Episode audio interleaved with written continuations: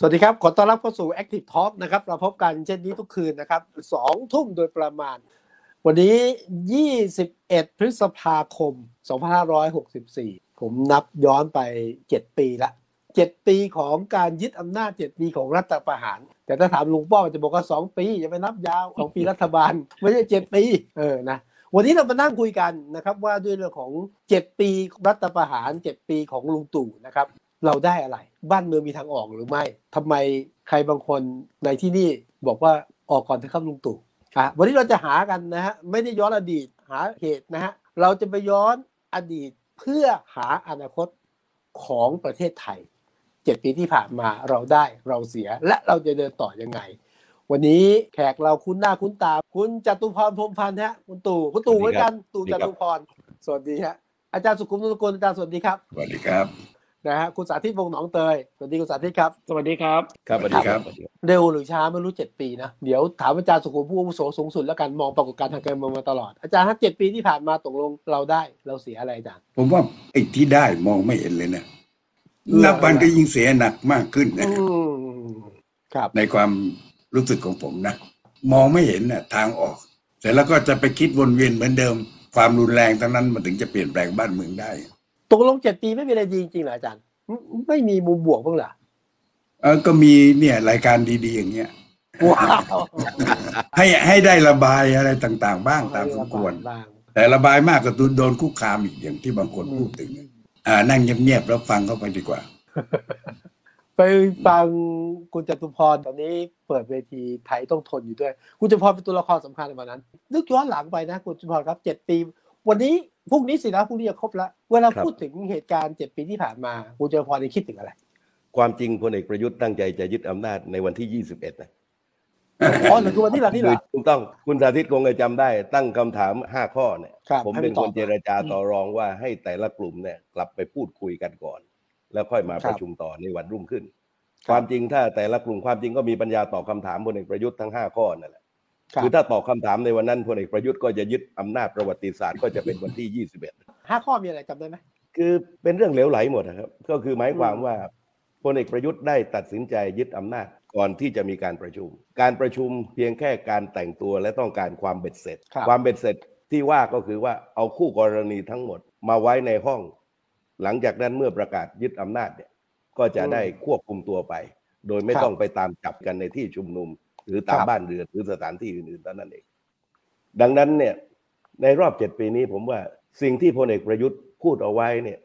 ไม่ได้สักข้อเดียวอืมเพราะฉะนั้นถ้าจะคาดหวังก็คือเรื่องที่พลเอกประยุทธ์ไม่เคยพูด เพราะพลเอกประยุทธ์เองลองเรียงดูสิครับ บอกว่าไม่ยึดอำนาจก็ยึดอำนาจ ยึดอำนาจก็บอกว่าจะอยู่ไม่นานครับอ่าเมื่ออยู่นานก็บอกว่าจะไม่สืบทอดอำนาจ เมื่อสืบทอดครับอำนาจแล้วจะแก้ไขรัฐธรรมนูญ และขณะเดียวกันเขียนรัฐธรรมนูญนะครับ เป็นภารกิจเริ่มต้นบอกว่าเข้ามาเพื่อปราบโกง เพื่อปฏิรูปประเทศไทยอืมต้มอืมสาธิตวงศ์หน้องครัเตบยเนี่ยนะครับท้ายที่สุดไม่ได้อะไรสักข้อเดียว คือหมายความว่าไอ้ที่พูดทั้งหมดอะไม่เคยทำได้แม้แต่เพียงข้อเดียว แม้กระทั่งวันเนี้ยผ่านมาเจ็ดปี เพิ่งมีวาระปราบโกงแห่งชาติเนี่ยปราบปรามการทุจริตแห่งชาติ เพราะฉะนั้นสิ่งที่พลเอกประยุทธ์ได้ทำความสำเร็จอยู่เรื่อง ประชาชนเกือบทุกฝ่ายนะครับครับอาจจะมีเหลือตกหล่นอยู่บ้าง ต่างก็แลเห็นเหมือนกันว่า ความเลวร้ายของคณะรัฐประหารนั้น มันสร้างให้ประเทศไทยได้หายนะอย่างรวดเร็วอืมรวดเร็วที่ว่าหลายคนก็บอกว่ามันนานเหมือนกันเจ็ดปี คือคนไทยตอนแรกก็ขัดแย้งกัน ครับ ขัดแย้งกันอย่างรุนแรง พูดครับง่ายๆว่าผมพูดทางซ้ายสิ่งหนึ่งก็ไปทางขวา ผมไปทางขวาก็ไปทางซ้ายอ่าแต่พลเอกประยุทธ์เนี่ยเริ่มต้นทำให้คนเห็นเหมือนกันแล้ว เพราะฉะนั้นผมเชื่อว่าถ้าไม่น่ามืดตามัวกันถึงขนาดเนี่ยผมว่าวันนี้คนไทยเนี่ยกำลังเข้าจุดของคำว่าสามัคคี ครั้งแรกหลังจากเหตุการณ์พฤษภาปีสามห้าเอาแต่ประยุทธ์จะทำเรื่องเนี่ยปรองดองเอาคนต่างเสื้อสีเขาคิดต่างมาอยู่ด้วยกัน แล้วก็ต้องการเห็นบ้านเมืองสงบทุกวันนี้เห็นไหมยัง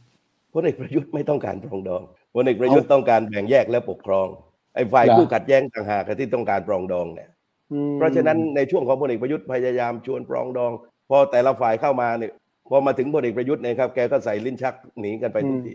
อืมเพราะพลเอกประยุทธ์จะอยู่ได้ท่ามกลางประชาชน แตกแยก หลักการอืมแบ่งแยกและปกครองเนี่ยพลเอกประยุทธ์ได้ประโยชน์สูงสุด นี่คือความมั่นใจเนาะว่าเป็นอย่างนั้น ไม่ใช่ครับมั่นใจจำใจที่ต้องเห็นกันอย่างนี้ คุณสาธิตนะฮะตอนนี้ยังเป็นกปปสอยู่หรือเปล่าไม่รู้นะคุณสาธิตสวัสดีครับ ตอนนี้ที่เป็นมันเปลี่ยนไม่ได้หรอกตะกี้คุณวิสุทธ์ถามถึงเจ็ดปีเอ่อรัฐประหารคือพูดง่ายๆเจ็ดปีประอ่าใช่ยุทธ์อ่าแล้วก็คุณวิสุทธ์ตั้งประเด็นว่า อดีตปัจจุบันอนาคต แล้วก็เราได้อะไรบ้าง แล้วต่อไปจะเป็นยังไงเรานะเสียครับอะไรจะไปไง ใช่ ผมคิดว่าเวลาเราพูดเรื่องนี้เนี่ย ณวันที่เรามานั่งคุยกันวันเนี้ยคือเจ็ดปีผ่านมาเนี่ย มันมีเหตุการณ์เปลี่ยนแปลงมากมายนะครับ แล้วก็เหตุปัจจัยสิ่งแวดล้อมทางการเมืองก็เปลี่ยนไปด้วย ประเด็นนี้ของผมเพื่อยกให้มาเห็นว่า จริง ๆ รัฐประหารเมื่อเจ็ดปีที่แล้วเนี่ย มันมีเงื่อนไขเฉพาะที่มันทำให้เกิดขึ้นครับความจริงชุดหนึ่งที่จตุพรพูดเนี่ยจะบอกว่า มีการเตรียมการมา มีการประชุมสองวันนั้นเพื่อแต่งตัวทุกอย่างให้เรียบร้อย ซึ่งก็เป็นสิ่งที่คุณจตุพรเชื่อหรือมีข้อมูลอยู่ ความเห็นผมเนี่ยผมก็ยังเห็นว่าจริง ๆ การชุมนุมของประชาชนในช่วงปี 56 กับ 57 เนี่ยนะครับ ถ้าไม่มีการดันกฎหมายนิรโทษกรรม ผมเชื่อว่าการชุมนุมไม่เกิดหรือเกิดยากมากสองก็คือถ้าไม่มีประเด็นเรื่องของเออการควบคุมสภาทั้งบนทั้งล่างได้ จนกระทั่งมีข้อหาว่าเป็นสภาทาสยกตัวอย่างเช่น เรื่องของการแก้ไขรัฐธรรมนูญ ซึ่งทุกคนก็เชื่อว่าเป็นการเอื้อกลุ่มอำนาจขณะนั้นเนี่ยการชุมนุมก็ไม่เกิด ผมพูดตรงนี้เพื่อที่จะบอกว่าการชุมนุมของคนปี 5657 เนี่ยตั้งใจจริง ๆ เป็นเรื่องของการต่อต้านกฎหมายนิรโทษกรรมสุดซอย เป็นการมาสู้กับรัฐบาล ซึ่งในขณะนั้นเนี่ยคนที่ออกมาชุมนุมก็เห็นว่าสิ่งที่รัฐบาลทำนั้นไม่ถูกต้อง 204 วันผ่านไปเหตุการณ์เกิดขึ้นมากมาย แต่ว่าถึงที่สุดแล้วเนี่ยแนวโน้มของการชุมนุม มันมีความรุนแรงเกิดขึ้น มีคนเจ็บ มีคนตายเจ็บไปเจ็ดแปดร้อยคนเกือบพันคนนะนะมีคนตายไปยี่สิบกว่าคน มีความรุนแรงเกิดขึ้น ที่สุดมีการประกาศกฎอายการศึก แล้วก็นำไปสู่การรัฐประหารในที่สุด ผมพูดตรงนี้ก็เพราะว่าหลายคนเนี่ยพยายามจะสร้างชุดความจริงขึ้นมา เพื่อกลบประเด็นการชุมนุมของประชาชนว่าไปเหมือนกับสมคบคิดกับพลเอกประยุทธ์ รัฐประหารแล้วก็ยกตัวอย่างโน่นนี่นั่นมา แต่ผมคิดว่าชาวบ้านที่ออกไปเนี่ยไม่ได้คิดอย่างนั้น เขาก็มีชุดความเชื่อความคิดของเขาแบบนั้น ทีนี้ประเด็นก็คือพลเอกประยุทธ์ยึดอำนาจจริง ๆ มีคำสัญญา มีเพลงด้วยนะเพลงเออชื่อขอเวลาคำสัญญาอีกไม่นานหนึ่งปี ขอเวลาครัอีบกไม่นาน ผมดูทีแรกพลเอกประยุทธ์มามีความตั้งใจ ที่จะเลือกรองดองก็ดีเรื่องจะปฏิรูปการเมืองก็ดี แต่พอคอสชอยู่ไประยะหนึ่ง มีการร่างรัฐธรรมนูญ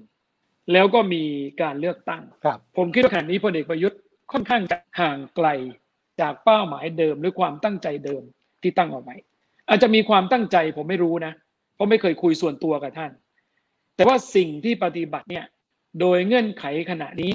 ตอนเป็นคอสชปีสองปีแรก เราเห็นความมุ่งมั่นที่จะปฏิรูปนั่นโน่นนี่แต่อยู่ไประยะหนึ่งเนี่ย ว่ามันห่างไปจากจุดนั้นไปแล้วอืมอืมพอยิ่งเข้ามาสู่วงจรอำนาจทางการเมือง มีการเลือกตั้ง มันเป็นเรื่องแปลกที่ประเทศไทยเนี่ย มีพรรคการเมืองซึ่งเป็นพรรคหลัก หัวหน้าพรรคไม่ได้เป็นนักการเมืองมาก่อนเลย แต่อยู่ในแวดวงการเมือง แต่เที่ยวเนี้ยมาตั้งแต่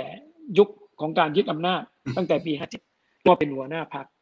แล้วในพรรคนี้ก็ประกอบไปด้วยกลุ่มก้อนที่มาจากอดีตพรรคการเมืองทั้งนั้น ผมกำลังจะบอกว่า พรรคพลังประชารัฐโดยแต่ละกลุ่มเนี่ยยิ่งทำให้พลเอกประยุทธ์เนี่ยห่างไกลจากเป้าหมายเดิมที่เคยตั้งเอาไว้อืมากขึ้นทุกที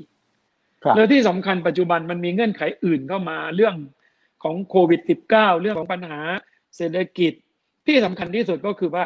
ตอนพลเอกประยุทธ์เข้ามาเมื่อปี 57 ผมเข้าใจว่า อยากจะปรองดองก็คือมองความขัดแย้งทางการเมืองนี้เป็นกลุ่มอย่างที่เคยอ่าเกิดขึ้น แต่พออยู่ไปเนี่ยขณะเนี้ย ดูเหมือนว่าสถานการณ์ขัดแย้งแบบนั้นเหมือนกับมันซ่อนรูปไป ครับแต่สองสามปีที่ผ่านมานี้ผมว่าความขัดแย้งทางการเมืองมันเปลี่ยนแล้วมันมีครับกลุ่มใหม่เกิดขึ้นคือกลุ่มซึ่งเป็นคนรุ่นใหม่ ที่เขามีความรู้สึกว่าสิ่งที่เขาเผชิญอยู่ ไม่ใช่สิ่งที่เขาต้องการครับคำถามของผมที่จะต่อไปในอนาคต ถ้าพลเอกประยุทธ์ยังอยู่ในอำนาจก็คือ วิธีการบริหารจัดการ แนวคิดที่พลเอกประยุทธ์เคยใช้มาตั้งแต่เจ็ดปีที่แล้ว และมาอยู่ภายใต้การบริหารงานของกลุ่มนักการเมืองหลายกลุ่มหลายพวกในพรรคพลังประชารัฐเนี่ยจะบริหารจัดการแก้ปัญหาความขัดแย้งนี้ได้หรือนี่คือคำถามของผมนะครับ เพราะผมยังไม่เห็นแนวคิดใหม่ ๆ ที่เกิดขึ้นจากพรรคการเมืองหลักเกิดขึ้นจากครมการนิยามปัญหาความมั่นคงก็ดี การนิยามปัญหาความขัดแย้งก็ดี ก็ยังคงเป็นแบบเดิม ซึ่งผมไม่เชื่อว่า ประสบการณ์เจ็ดปีที่แล้วมันใช้ตอนนี้ได้นี่นี่คุณสาธิตพูดในนามคุณสาธิตวงศ์หนองเตยนะพูดในฐานะประชาชนคนหนึ่งนะผมเป็นประชาชนคนหนึ่ง ผมรู้สึกผมเคยเป็นแกนนำกปปสผมเคยต่อสู้มา อยู่เวทีนี้เราเคยเป็นรัฐมนตรีครับเราเคยไปเป็นถูกข้อหากบฏอะพูดง่ายครับๆผมมองแบบชาวบ้านคือผมมีความรู้สึกว่าพลเอกประยุทธ์ไกลไปจากเป้าหมายความตั้งใจเดิมอันนี้แล้วอ่าคำถามแต่ผมมีว่าไกลขนาดว่านี้มันกลับมาได้ไหมถ้ากลับไม่ได้ทำไง ต้องต้องต้องทำไง อันนี้เป็นเออประเด็นน่าสที่นต้อใจงคิดต่อน่าสนใจ เดี๋ยวคิดกันต่อ แต่ผมเห็นความเปลี่ยนแปลงของพลเอกประยุทธ์นะครับ ขออนุญาตอภิปรายด้วยพลเอกประยุทธ์ที่เคยตำหนิเคยว่านักการเมืองนะพรรคการเมืองนะอย่างน้อยสิ่งที่แกเปลี่ยนคือแกคุยกับทุกพรรคอะแล้วแกก็เชิญคนที่แกเคยว่ามาเป็นรัฐมนตรีบ้างมาเป็นร่วมทำงานด้วยนี่คือความเปลี่ยนแปลงที่ผมเห็นนะพลเอกประยุทธ์สี่ปีกับพลเอกประยุทธ์ทุกวันนี้มันเกิดอะไรขึ้นนะฮะเกิดอะไรขึ้นจึงต้องมีคนบอกว่านายกต้องต้องปรับอะต้องปรับต้องออกต้องอะไรก็ตามแต่นะครับ ผมขอไปคุณจตุพรก่อนแม่อาจารย์สุขุมไว้ตอนหลังนิดนึงนะอาจารย์นะผู้อาวุโสอ่าเกิดอะไรขึ้นคุณจตุพรตอนนี้ถึงได้ออกมาบอกว่าเฮ้ยต้องไปแล้วอยู่ไม่ได้แล้วคือพลเอกประยุทธ์ก็เหมือนอดีตผู้นำเผด็จการในอดีตที่ไปยึดอำนาจ แล้วก็คิดจะสืบทอดอำนาจ แล้วก็ไปเขียนรัฐธรรมนูญที่เอาเปรียบคนครับแล้วก็ต้องมีพรรคการเมืองที่สนับสนุนตัวเองครับและนักการเมืองที่มาเข้าร่วมส่วนใหญ่ก็คือบรรดาเขี้ยวลักดินทั้งหลายอืมนักการเมืองสีเทาแกมดำเป็นส่วนใหญ่อืม ไม่มีอะไรแตกต่างไปจากมนังคมะศิลาสหประชาไทย สามัคคีธรรม จนกระถึง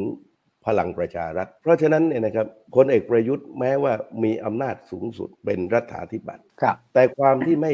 ไม่ชัดเจนไม่มีความมุ่งมั่น และเป็นคนช่างพูด ช่วงที่มีอำนาจใหม่ๆเนี่ยบางวันเนี่ยนะครับพูดวันเนี่ยนะครับ รวมเวลาปาตกถาสัมภาษณ์ พูดตามวาระต่างๆ เกินสี่ชั่วโมงก็มีอืมและเข้าใจว่าเป็นคนพูดเก่ง สั่งราชการหลากหลายรูปแบบครับรูปพรุ่งนี้เช้าก็มาสั่งใหม่ ผู้ปฏิบัติก็รู้ว่าไม่ต้องไปทำตามพรุ่งนี้ก็สั่งใหม่แล้ว มีเรื่องเดียวที่ที่ไอ้พวกนั้นคอยเอาใจอยู่คือตลาดน้ำคลองประดุงกรุงเกษมเพราะมันอยู่ใกล้กำเนียบที่เหลือหาความสำเร็จไม่ได้อืมประเด็นต่อมาก็คือว่า เมื่อพลเอกประยุทธ์เนี่ยนะครับ ถูกนักการเมืองสีเทาสีดำเนี่ย สนับสนุนตัวเอง ท้ายที่สุดไอ้คนเหล่านี้นะครับ มีความสุข เพราะว่าไปปล้นแล้ว องคาพยพของพลเอกประยุทธ์เนี่ยไปคุ้มครอง ผ่านองค์กรอิสระต่างๆ ซึ่งกลไกของพลเอกประยุทธ์นะครับ แต่งตั้งตั้งแต่สารรัฐธรรมนูญ ปปชกกตผู้ตรวจการแผ่นดิน จะตั้งโดยนะครับสนชสนชกับพลเอกประยุทธ์ตั้ง บางคณะนี่สรรหาไปแล้วครับพลเอกประยุทธ์ไม่ถูกใจก็ใช้มาตราอืม44 ยกเลิกการสนามดังนั้นเนี่ยนะครับ ตลอดระยะเวลาที่ผ่านมานั้นพลเอกประยุทธ์จึงไม่มีรูปมาทำสักเรื่อง แต่ว่าได้พูดทุกวัน เพราะฉะนั้นเนี่ยนะครับผมไม่ทราบว่าคุณสาธิตวงศ์น้องเตยเนี่ยจะได้เรื่องการปฏิรูปสักกี่ข้อนะแต่ผมก็เป็นคนหนึ่งที่ไม่ได้เอาเรื่องสุดซอย และผมเองก็มีโอกาสได้คุยกับคุณสุเทพพลเอกประยุทธ์สามคนสุดท้ายก่อนยึดอำนาจ คุณสาธิตคงจะจำได้ครับ เพราะว่าภาคประชาชนเนี่ยนะครับพยายามที่จะร่วมคิดร่วมหาทางออก แต่คุณสุเทพก็บอกผมร้อยเปอร์เซ็นต์ว่าอย่างไรพลเอกประยุทธ์ก็ต้องยึดอำนาจ แต่ผมพยายามที่จะเสนอหาทางออกว่า ประเทศไทยไม่ควรจะเดินเข้าเดี๋ยวไปคุณจตุพรคุยกับคุณสุเทพเรื่องนี้เมื่อไหร่คุยเมื่อไหร่ตั้งแต่ตอนตั้งแต่ตอนก่อนเย็นยึดวันหรือหลังยึที่ดก่อนดีครับ ก่อนอ๋อเหรอตั้งแต่เย็นวันที่ยี่สิบเอ็ดพอฟอวันที่ยี่สิบสองเนี่ย คุณสุเทพบอกกับพลเอกประยุทธ์ว่าขอนปชกับกปสนี่คุยแยกวงต่างหากรู้ล่วงหน้าว่าจะมีการยึดอำนาจเหรอฮะใครก็ต้องรู้กันหมดแล้วนะครับ การเตรียมกำลังขนาดนั้นเนี่ยอืมคุณสุเทพก็บอกกับผมว่าอย่างไรพลเอกประยุทธ์ก็ยึดอำนาจและผมก็อืมเชื่ออย่างนั้นด้วยนะครับ การประกาศใช้กฎอายการศึกเนี่ย คือเอาทหารเข้ามาล็อกทุกพื้นที่แล้วครับในพื้นที่ของการของการชุมนุมเนี่ยปิดล้อมทุกด้าน ครบถ้วนอยู่แล้ว ดังนั้นเนี่ยนะครับพลเอกประยุทธ์อย่างไรก็จะลงมือ เพียงแต่ว่าคุณสุเทพอาจจะคาดไม่ถึงว่าพลเอกประยุทธ์จะลงมือ ในวันที่เรียกมาประชุมอะเพราะว่าผมเองเนี่ยครับหลังจากแยกวงนปชกับกปปสเนี่ยไปเข้าห้องน้ำกับคุณสุเทพเนี่ย ผมก็บอกว่าลองสังเกตดูว่ามีกำลังเพิ่มมาประมาณสิบเท่าก็ว่าได้ ขนาดนายทหารที่ชงกาแฟให้กินหน้าตาดีๆเนี่ยก็สะพายปืนแล้วผมว่าอย่างไรพลเอกประยุทธ์ลงคุณสุเทพก็บอกว่าถ้างั้นเราสองคนไปคุยกับพลเอกประยุทธ์ผมก็บอกว่าพลเอกประยุทธ์นั่งหัวโต๊ะจะคุยยังไงคุณสุเทพว่าคุยได้ก็แล้วกันก็ได้คุยที่มุนะมห้องได้คุยดีครับก็ก่อนมีใครยึดมีอำนาคุณจตุพรคุณสุเทพพลเอกประยุทธ์คุยด้วยกันเลยและคนประยุทธ์สามคนสุดท้ายก่อนที่พลเอกประยุทธ์โอ้จะประกาศยึดอำนาจเพราะว่าการเจรจาระหว่างนปชกับกกับกปสเนี่ยเราก็บอกว่าเราไปคุยสถานที่อื่นที่ไม่ใช่เอ่อสถานที่ของทหารกันเถอะเออ นะครับ ก็ให้แลกเบอร์กันแล้วแล้วก็ให้สองฝ่ายได้นัดหมายกัน คุณสุเทพก็บอกว่าต้องการคุยกับผมต่ออีกวันพลเอกประยุทธ์ว่าเอาอย่างนั้นเพราะว่าเอาตามที่คุณสุเทพว่าอืมเพราะสถานการณ์วันนั้นผมดูอาการแล้วเนี่ยจะลงมืออยู่แล้วพลเอกประยุทธ์เนี่ยครับพอคุยกับผมคุณสุเทพเสร็จกลับมานั่ง แล้วก็ชี้ไปยังกกตนี่ก็ไม่จัดการเลือกตั้ง ชี้ไปที่รองนายกรัฐมนตรีคุณชัยเกษม นี่ก็ไม่ลาออก ดังนั้นอืมข้าพเจ้าจึงยึดอำนาจตั้งแต่บัดนี้เป็นต้นไป แล้วก็แล้วก็ชี้ว่าห้ามออกนอกห้อง คุณสุเทพทำท่านี่ครับบอกว่าเราเรียบร้อยไม่ทันแล้ว ดังนั้นเนี่ยครับหลังจากนั้นก็ทยอยเอาคนออกไป ผมนี่นั่งหัวเราะเพราะว่าผมก็เชื่อว่าอย่างไรพลเอกประยุทธ์ก็ลงมือ ปัญหาที่ที่สำคัญที่สุดว่า การใช้วิสัยแบบนี้มันก็ผิดปกติอยู่แล้วนะปกติคนจะยึดอำนาจมันควรจะมีเกียรติกว่านี้ แต่ว่าเมื่อยึดอำนาจไปแล้วเนี่ยสิ่งที่จะรับปากว่าจะแก้ไขปัญหากับประชาชน เช่นต้มฝ่ายกอพกวยคุณสาธิตอะ ว่าจะปฏิรูปประเทศอะก็รับปากถ้าไม่ถูกต้มแทนก็สมคบอะก็เขาไม่ทำอะไรสักข้อคุณสาธิตว่าไงคือก่อนไม่ไม่ได้สักข้อเดียวนะครับ แล้วเสร็จแล้วเนี่ยนะครับ เรื่องการแก้ไขเอ่อรัฐธรรมนูญเนี่ยนี่คุณสาธิตยังเชื่อว่าพลเอกประยุทธ์จะแก้ไขรัฐธรรมนูญนะที่เป็นเงื่อนเงื่อนไขการเข้าร่วมของพรรคประชาธิปัตย์อะหลังจากประกาศที่จะไม่เข้าร่วม โดยหัวหน้าพรรคคนเดิมเนี่ยหัวหน้าพรรคคนปัจจุบันก็ประกาศว่าจะไม่เข้าร่วมอืมแต่ท้ายที่สุดเมื่อเข้าร่วม ก็บอกว่าจะได้แก้ไขรัฐธรรมนูญ วันนี้เนี่ยคุณสาธิตเนี่ยนะครับ เชื่อหรือเปล่าว่าจะได้แก้ไขรัฐธรรมนูญอะส่วนเรื่องการปฏิรูปเนี่ยได้สักข้อเดียวไหมที่ไปเรียกร้อง เรื่องสุดซอยนี่ผมก็ไม่เห็นด้วยเหมือนกับคุณสาธิตอะคุณจตุพรคิดไหมว่าพลเอกประยุทธ์แม้ว่าอะไรจะเกิดขึ้นแม้ว่าคุณสาธิตจะว่ายังไง อาจารย์สุขุมจะพูดยังไง คิดไหมว่าคุณพลเอกประยุทธ์จะอยู่ถึงเจ็ดปี และทำท่าจะอยู่ต่อ ไม่ใช่อยู่ถึงเจ็ดปี ถ้าไม่ทำอะไรพลเอกประยุทธ์จะอยู่ต่ออย่างน้อยอีกหกปี เป็นอืสิบสามมปีอ่า รวมจำนวนปีอาจจะน้อยกว่าจอมพลปอนะแต่เป็นครับนายกติดต่อกันยาวนานที่สุดของประเทศไทยครับหรืออาจจะไปลบสถิติจอมพลปออีกก็ได้มคือประเทศไทยเนี่ยนะครับ มันก็แปลกประหลาดว่านายกที่มีศักยภาพแบบเนี้ยอยู่มาได้เจ็ดปีแล้วนักการเมืองอย่างอ่าคุณเคยคิดไหมสาธิตเนี่ยนะครับยกมือสนับสนุนอยู่เนี่ย ทั้งที่รับปากคุณสาธิตว่าเรื่องอ่าปฏิรูปประเทศเนี่ยนี่พูดกันตรงหน้าเนี่ย แล้วเวลานี้ไม่ได้สักข้อ ต่อมารับปากว่าจะแก้ไขรัฐธรรมนูญก็ไม่ทำให้คุณสาธิตอีก และคุณสาธิตยังทนกับพลเอกประยุทธ์อยู่ได้ อาจารย์สุขุมรอนิดนึงนะฮะอาจารย์คือคุณสาธิตก่อนคือผมฟังเดี๋ยวให้มาอาจารย์ตลอด ก็ขอยืนยันกับคุณสาธิตเหมือนกันว่าว่าผมเชื่อว่าการยึดอำนาจเนี่ย เป็นเรื่องสมคบคิด หรืออาจจะเป็นการเชื่อมั่นด้านเดียวของพรรคประชาธิปัตย์ในแง่ที่ว่าถ้ามีการปฏิวัติยึดอำนาจต่อไปก็ต้องตามด้วยการเลือกตั้งเหมือนตามที่เคยเป็นมีมา แล้วพรรคก็จะได้มีโอกาสขึ้นมาเป็นรัฐบาล ผมเชื่ออย่างนั้นนะฮะถึงแม้คุณ กลุ่มกกปสจะประกาศยืนยันว่าไม่ได้ตั้งใจจะให้ไปถึงจุดถึงการยึดอำนาจ แต่ดูแล้วมันใช่ดอมดูแล้วเนี่ยผมประสบการณ์ผมนี่เชื่อว่าปฏิบัติคิดอย่างนั้น ก็เรียกว่าอะไรนะก่อสถานการณ์จนกระทั่งไปถึงจุดนั้นจนได้ ทีนี้เนี่ยคิดว่าพลเอกประยุทธ์เนี่ย ไม่ใช่ตัดสินใจคนเดียว การที่พลเอกประยุทธ์เป็นผู้นำเรื่องต่าง ๆ ตรงเนี้ยน่าจะมีเหมือนกับเป็นตัวแทนกลุ่ม เป็นตัวแทนกลุ่มเพราะนั้นตรงเนี้ยคุณประยุทธ์จะอยู่จะไปไม่ใช่คุณประยุทธ์คิดเอง มันต้องกลุ่มโอเคด้วย คนที่กลุ่มที่สนับสนุน ผู้ที่แต่งตั้งอะไรเนี่ยต้องถ้าไปก็ต้องลาออกอะ่ะหมายความว่าต้องลาออกจากกลุ่มหรืออะไรอย่างเงี้ยนะซึ่งดูไปแล้วเนี่ย ทางกลุ่มเองยังหาตัวแทนไม่ได้ ภารกิจของการที่จะเอ่อยึดอำนาจแล้วครองอำนาจอยู่เนี่ย ถ้าผิดไปจากพลเอกประยุทธ์ก็ต้องคนในกลุ่มซึ่ง มมีผลให้เกิดการยึดอำนาจนี้ขึ้นมา นะ เพราะฉะนั้นวันนี้นี่เอ่อมันก็เหมือนอย่างที่เรามีพรรคการเมืองอยู่ด้านหนึ่ง แต่ในเวลาเดียวกันก็มีเอ่อตัวแทนอำนาจกลุ่มใหญ่อยู่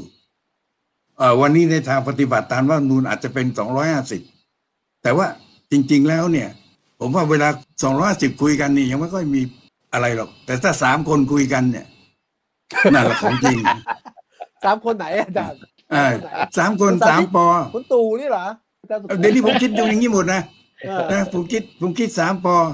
แล้วมีคนถามผมนะ ว่าเออนี่ตกลงประชารัฐจะเลือกสนับสนุนใครเป็นผู้ว่ากทมระหว่างบิ๊กแป๊ะกับอัศวิน ผมบอกเฮ้ย คิดง่ายๆเขาต้องเลือกคนที่ปอสิบิ๊กแป๊ะสิถามว่าทำไมจะได้เป็นสี่ปอไงสี่ปอแม่แข็งแข็งเข้มแข็งกว่าคือสามอ่าปอกันหนึ่งอนะเออเอออ่าพูดเหมือนพูดเล่นนะครับ แต่มันเรื่องจริงเป็นอย่างนั้น ประยุทธ์จะอยู่หรือจะไปไม่ใช่ที่คุณประยุทธ์จะคิด เพราะคุณประยุทธ์รับภารกิจมาแต่ต้น จะไปนี่เขาต้องให้ไป อะไรคือเขาก็คืออำนาจที่แต่งตั้งคุณที่ส่งคุณประยุทธ์มานี่แหละเอ้ยยิ่งพูดยิ่งไม่ค่อยดีนะมันมันมันมันเป็นอย่างนั้นจริงๆแล้วเพราะฉะนั้นคุณสาธิตโอเคจะคิดยังไงเนี่ย ผมว่าในการเมืองนะมันไม่สำคัญว่าคนอื่นเขาคิดยังไง ครับ มันไม่สำคัญเท่าอ่าไม่ใช่ฮะคือหมายความว่าไอ้ไอ้ไอ้นักการเมืองนี่พยายามจะให้ประชาชนคิดอืมว่าฉันไม่อย่างนั้นฉันอย่างนี้นะฉันอย่างนั้นนะเหมือนอย่างที่คุณเอ่อตู่กำลังถามคุณสาธิตครับอยู่ว่าทำไมยังทนอยู่ได้ทั้งทั้งๆที่เหมือนกับโดนหลอกมาหลายหนแล้วเนี่ยอืมนะแต่ว่านักการเมืองบอกไม่ใช่เขาคิดแบบหนึ่งโตโตลงกันเรียบร้อยแล้ว มันไม่สำคัญ มันสำคัญเท่ากับคนที่มองเข้าไปเขาคิดยังไง ครับ วันนี้โอกาสที่มันจะเกิดขึ้นเหมือนกับว่าพรรคการเมืองลงไปแข่งขันกันเพื่อมาเป็นนายกอะไรกันเนี่ยผมว่าโอกาสมองข้างหน้าไปนี่ไม่เห็นนะอาจจะเดี๋ยวหาโอกาสข้างหน้าไม่แน่นะอาจจะมีความสว่างอยู่ในความมืดบ้างก็ได้ นี่ไม่ใช่ใช่ไหมฮะคือคือคนที่เป็นมีอำนาจเขาก็ยังคิดเหมือนในกรอบแบบเดิมอ้าวนะวันก่อนเนี่ยเอ่อผมถูกถามว่า เอ๊ะเปรียบเทียบคุณประยุทธ์กับป๋าเปรมดิไอ้ยบอกว่าไอ้คนละยุคสมัยไม่เปรียบกันไม่ได้หรอกอ่า ตัวอย่างอย่างเช่น เอานี่พูดก็พูดป๋าเปรมกับสุจินดาดิพูดตรงเลยคุณสุจินดาเคยถามผมตรงๆ ตอนหลังที่มีโอกาสได้พบกันคนเอกสุจินดาคาประยูนเนี่ยนะอ่าว่าอาจารย์ทำไมป๋าเปรมเป็นอาจารย์เออเป็นนายกเนี่ยอาจารย์สนับสนุนผมเนี่ยลาออกจากพบทบมารับตำแหน่งนายก อาจารย์เล่นงานผม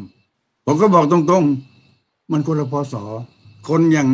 คุณสุจินดาทำอย่างนั้นลาออกจากววทมาเป็นนายกในพศ 2524 ตอนที่คุณพลเอกเปรมเป็นนายกคนจะสรรเสริญยิ่งกว่าพลเอกเปรมพลเอกเปรมเป็นนายกปี 23 คนไม่ว่าอะไร แต่ถ้าเป็นแบบนั้นในปีที่คุณจินดาเป็นเนี่ย อยู่ไม่ได้หรอกครับ ถ้าเป็นตอนสมัยปีพศ 2500 คนเอกอาจารย์ผลสลิดเป็นนายก มันมันเปลี่ยนมันเปลี่ยนนี่ถามกลุ่มอำนาจปัจจุบันเนี่ยจิตาถามตอนไหน ถามตอนที่ออกจากตอนหลังแล้ว ตอนที่อ่าตอนที่ไม่มีแล้วฮะวันนี้เนี่ย กลุ่มอำนาจที่กลุ่มอำนาจบ้านเมืองอยู่เนี่ย ก็ยังคิดใช้วิธีเดิมนั่นแหละ วิธีเขาเขาที่มันมันต้องทำในปีพศสองสี่เก้าแปดนู่นมาใช้อยู่ในปีปัจจุบัน เวลาเปลี่ยนความคิดไม่เปลี่ยนวิธีการไม่เปลี่ยน สังคมเปลี่ยนไปเยอะแล้ว คนไม่เหมือนเมื่อก่อนแล้วอ่าครับ เดี๋ยวผมขอไปถามคุณสาธิตก่อนเพราะไอ้โจรก็หาหนักนะไม่ทราบครับเอ่อเชิญเลยครับหนักหนักหนักหนักโดนหนักหนักโดนหลอกหรือโดนโดนทั้งคู่เลยเอาให้คุยก่อนโดนหลอกเดี๋ยวจริงๆเดี๋ยวอะว่ามาว่ามาเดี๋ยวไอ้ว่ามาคนที่กำลังสนใจว่าผมเนี่ยจะพูดยังไงเนี่ยจะรอนานเออนะอ่าเออจริงๆต้องปัดประชาธิปัตย์ออกจากกปปสก่อนอาจารย์สุขุมนะครับอ๋อแยกกันได้แยกกันอาได้จารย์นี่พูดด้วยนะวิเคราะห์ว่า เพราะประชาธิปัตย์คิดแบบนั้น จึงกอดการชุมนุมมาไว้ แล้วก็เชื่อว่าหลังรัฐประหารเสร็จเนี่ยจะมีการเลือกตั้งและพรรคมีโอกาสกลับมา เพราะว่าตรงนี้ต้องตัดให้ขาดออกจากกันก่อนนะตอนนั้นเราลาออกจากสสคุณสุเทพในลาออกจากสมาชิกพรรคแล้วที่สุดคุณสุเทพเนี่ย ถึงกับไปตั้งพรรคการเมืองอย่างที่เรารู้กัน แล้วก็จุดยืนกับประชาธิปัตย์ในหลายเรื่องเนี่ย ก็ไม่ตรงกัน เพราะฉะนั้นเราต้องยอมรับว่าในกระบวนการเคลื่อนไหวของคนเนี่ย แกนนำกับพี่น้องประชาชนเนี่ยทิศทางของการเคลื่อนเนี่ยมันมีทิศทางของประชาชนเนี่ยเป็นหลัก มันไม่อาจที่แกนนำจะชักจูง เพราะว่าคนที่มาชุมนุมเขาก็จะมีความคิดเห็นของเขา ผมว่าเอาตรงนี้ให้ชัดก่อนว่า เจตนารมณ์ของคนที่ชุมนุมเนี่ยเขายังชัดเจนอยู่ และประชาธิปัตย์ก็ไม่ได้เข้ามาเกี่ยวข้องอะไรด้วยอืมในช่วงนั้นเนี่ยเอ่อคุณอภิสิทธิ์ใครต่อใครเนี่ยอาจจะเคยมาขึ้นในช่วงแรก แต่พอ การต่อสู้เข้มข้นขึ้น คุณอภิสิทธิ์ก็เฟดออกไปจากเวทีอ่าไม่เกี่ยว ไม่ใช่เป็นเรื่องประชาธิปัตย์แล้ว เป็นเรื่องของการชุมนุมคุณสุเทพถึงขนาดประกาศว่า เป็นร่างทรงของมวลมหาประชาชน จะทำอะไรก็มีการพูดคุยกัน ที่เอาตรงนี้ขึ้นมาพูดเนี่ยก็เพราะว่าเมื่อการชุมนุมครั้งนั้นเนี่ยไม่มีใครคาดคิดว่า 204 วัน มันจบลงด้วยการรัฐประหารอืมแต่พอรัฐประหารตูมปั๊บเนี่ย ทุกคนที่มาชุมนุมเนี่ย ก็กลับกลับบ้านทำสวนกลับไปทำสวนทำนาทำไร่เพราะคนที่มายึดอำนาจ ก็มีการพูดถึงปฏิรูปก่อนการเลือกตั้งด้วยไอ้ตรงนี้ที่สำคัญนะครับพอกระโดดข้ามมาเจ็ดปี ถ้าถามว่าณเวลานี้เนี่ยมันเป็นยังไง คุณวิสุทธ์ตั้งประเด็นว่า เอ๊ะ แล้วทำไมตอนนี้คนส่วนหนึ่งถึงบอกว่าไม่ทนแล้ว ต้องให้พลเอกประยุทธ์ลาออกเท่านั้นผมประเมินอย่างนี้เพราะว่าขณะนี้คนเนี่ยแบ่งเป็นหลายกลุ่มมาก ไม่เคยมีครั้งไหนที่คนในยแบ่งออกเป็นหลายกลุ่มเยอะแยะขนาดนี้นะครับ แต่ถ้ากรุ๊ปกระดูเนี่ย ผมว่ามันมีอยู่อืมสองแบบครับอ่าผมว่าหนึ่งเนี่ย กลุ่มที่บอกว่าพลเอกประยุทธ์อยู่ไม่ได้แล้วต้องไปแล้วครับ ซึ่งกลุ่มนี้ผมว่ามีสองสองพวก อันนี้จำกัดความง่ายๆนะอืมกลุ่มหนึ่งก็คือจะอย่างไรก็ไม่ยอมรับพลเอกประยุทธ์อยู่แล้ว ตั้งแต่ต้นอืมอาจจะเป็นกลุ่มคนซึ่งเสียประโยชน์ในทางการเมืองบ้าง หรืออาจจะเป็นกลุ่มคนซึ่งไม่เห็นด้วย กับการรัฐประหารมาตั้งแต่ต้นด้วยความบริสุทธิ์ใจว่าผมไม่เอา ต้องแก้ด้วยครับประชาธิปไตยเท่านั้น กลุ่มนี้จะอย่างไรก็ตามไม่รับพลเอกประยุทธ์แน่ครับแต่อีกกลุ่มหนึ่งที่ไม่รับพลเอกประยุทธ์เนี่ย ผมยังมองว่าช่วงแรกอาจจะมีใจเอ็นเอียงข้างพลเอกประยุทธ์ แต่พออยู่ไปก็เริ่มมีความรู้สึกว่า เอ๊ะ ทิศทางการบริหารงานทำไมให้พรรคการเมืองนักการเมืองอืมซึ่งหลายคนในเล่นการเมืองแบบโน่นโคตรโบราณ เก่าแก่มาก แล้วก็เป็นเรื่องที่ชาวบ้านรับไม่ได้อย่างที่เป็น กระแสเมื่อไม่กี่วันที่ผ่านมาเนี้ยยังมีตำแหน่งอยู่ทั้งทั้งที่มีตำหนิคนก็เริ่มมีความรู้สึกว่ารับไม่ได้หรือแม้แต่กระทั่งประเด็นเรื่องเรื่องสามพี่น้องอย่างที่ที่อาจารย์สุขุมพูด ก็เป็นปัจจัยหนึ่งที่มีคนคุยกับผมว่าเอ๊ะกระบวนการตัดสินใจเนี่ยมันไม่ได้เป็นไปอย่างที่เขาคิด คนกลุ่มนี้ก็มีความรู้สึกว่าต้องไปนะครับ ครับ กลุ่มที่สองเนี่ย ผมคิดว่า ผมยังเจออยู่หลายคน คุณจตุพรอาจารย์สุขุมก็เป็นคนปากใต้พอที่จะรู้ว่า คนปากใต้หลายส่วนที่คิดแบบนี้ก็ยังมีอยู่เยอะ ผมไปเจอเนี่ย ถึงขนาดมีบางคนบอกเลยใครไล่ประยุทธ์เนี่ยเดี๋ยวกูจะไล่มันก่อน ก็มีแบบนี้ อาจจะเพราะมีความรู้สึกว่าความรู้สึกค้างคาเดิมสมัยต่อสู้กับระบอบทักษิณแล้วก็มีความรู้สึกว่าพลเอกประยุทธ์คนเนี้ยสู้เขา อันนี้ต้องยอมรับว่ามีจริง หรือเพราะนโยบายประชานิยม รัฐสวัสดิการแจก เงินโน่นชนะนี่ชนะ เงินโอนมาทุกเดือน อันนี้มีผลเยอะแยะมากมาย มหาศาล คนส่วนนี้ก็มี อีกส่วนหนึ่งก็เลยมีความรู้สึก ซึ่งอันนี้ต้องพูดกันตรงๆว่า ในความขัดแย้งใหม่ที่เกิดขึ้นในการชุมนุม มันมีประเด็นอ่อนไหวเรื่องของสถาบันเข้ามาเกี่ยวข้องอืมกลุ่มที่มีความรู้สึกว่าตรงนี้ไม่ได้เนี่ยเขามีความรู้สึกฝากความหวังไว้กับพลเอกประยุทธ์ส่วนหนึ่งด้วย ขณะเดียวกันก็ต้องยอมรับว่า ทิศทางการเคลื่อนไหวของพลเอกประยุทธ์ในเรื่องนี้เนี่ยในหลายครั้งหลายคนก็กังวลว่ามันมีการปลูกรวมกันเข้าไปด้วย ครับ ซึ่งอันนี้มันเป็นทั้งจุดดีจุดด้อย อันนี้ก็ต้องพูดกันทีหลัง แต่กลุ่มคนกลุ่มนี้เนี่ย แม้ว่าในใจลึกๆ อาจจะมีความรู้สึก ไม่รู้ร้อยเปอร์เซ็นต์ไหมนะแต่มีความรู้สึกว่าให้อยู่กันเถอะ ส่วนกลุ่มที่สามเนี่ย ผมมองว่าลังเล คือจะยังไงดี เปลี่ยนตอนนี้เลยให้ออกไปเลยภายใต้สถานการณ์แบบนี้เออใครจะเป็นรัฐบาลมาแฮนเดิลสถานการณ์ ซึ่งโควิด -19 ต้องยอมรับว่า ไม่เคยมีรัฐบาลใดในโลกที่เคยมีประสบการณ์มาก่อน ก็รู้สึกพอรู้สึกลังเลเนี่ย ใครไปถามกลุ่มคนเหล่านี้เนี่ย ก็จะอึกอัก เวลาใครไปพูดฝั่งไหนก็โอนอ่อนตามฝั่งนั้น แต่ถ้าให้ตัดสินใจเด็ดขาดว่าตกลงใช่ไหมหรือให้อยู่ต่อเนี่ยก็จะลังเลทีนี้ผมคิดว่าสองสามกลุ่มเนี้ยความคิดมันค่อนข้างตีกัน สิ่งที่คุณจตุพรกับกลุ่มไทยไม่ทนทำอยู่ก็ดี หรืออย่างอาจารย์สุขุมวิพากษ์วิจารณ์ ทางการเมืองก็ดีหรือคนอื่นก็ดีเนี่ย ผมว่ามันมีคุณูปการอันหนึ่งก็คือ มันทำให้ทุกกลุ่มได้ข้อมูล แล้วต้องได้คิดครับส่วนเมื่อคิดแล้วที่สุดเขาตัดสินใจยังไงเนี่ยเป็นเรื่องหนึ่ง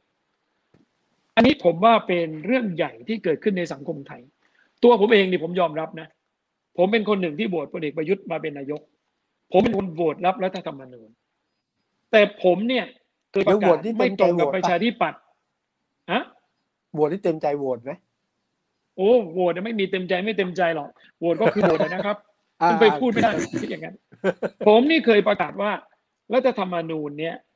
มันผ่านช่วงเวลาที่จำเป็นต้องใช้แบบนั้นมาแล้ว ตอนนี้มันหมดเวลาแล้วมันต้องเปลี่ยน แล้วผมก็พูดถึงเรื่องของการตัดมาตราที่ว่าด้วยเรื่องของอำนาจสวเลือกนายกนี้ออกไป อย่างนี้เป็นต้น ประเด็นที่ตู่ตั้งประเด็นให้ผมว่าพลเอกประยุทธ์มาแล้วตกลงปฏิรูปได้อะไรเนี่ยผมมมองว่าอย่างนี้นะครับ ผมมองเบื้องต้นนี่ตั้งใจจริง ผมดูน้ำนูนดูเบื้องต้กานรแก้กฎหมายกเบื้องกต้นตนั่นโน่นนี่ใช่ครับแต่เจ็ดปีที่ผ่านมาเนี่ยมันพิสูจน์ว่าทิศทางการปฏิรูปแบบนั้นยกตัวอย่างง่ายที่สุด ปฏิรูปการเมือง แล้วได้รัฐบาลแบบนี้มา ได้กกตแบบนี้มา ได้องค์กรอิสระบางอย่างแบบนี้มาเนี่ยล้มเหลวผมใช้คำนี้เลยนะกกตเคยคิดพวกผมตอนอยู่ชุมนุมก็คิด ว่าเฮ้ยต้องมีกกตจังหวัดนะ ลงไปตรวจแล้วแทนที่ คนจังหวัดนี้ตรวจจังหวัดนี้ไม่ได้ต้องสลับกันปรากฏพอใช้ในการเลือกตั้งสสครั้งที่ผ่านมาล้มเหลวครับ มันเป็นเงื่อนไขของตัวกกตเองนะครับจนแบบนี้เอาง่ายๆ อย่างนายกอบจเนี่ยเลือกตั้งผ่านไปหกเดือนแล้ว มีการจับซื้อเสียงที่ตรัง พร้อมหลักฐานเจ้าตัวที่ซื้อเสียง รับสารภาพ จนบัดนี้ไม่มีสักใบเลยครับ อย่างนี้เป็นต้นอืมีโพลซูเปอร์โพลเมื่อ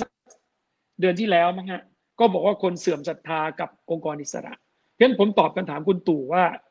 เอ่อปฏิรูปแล้วได้อะไร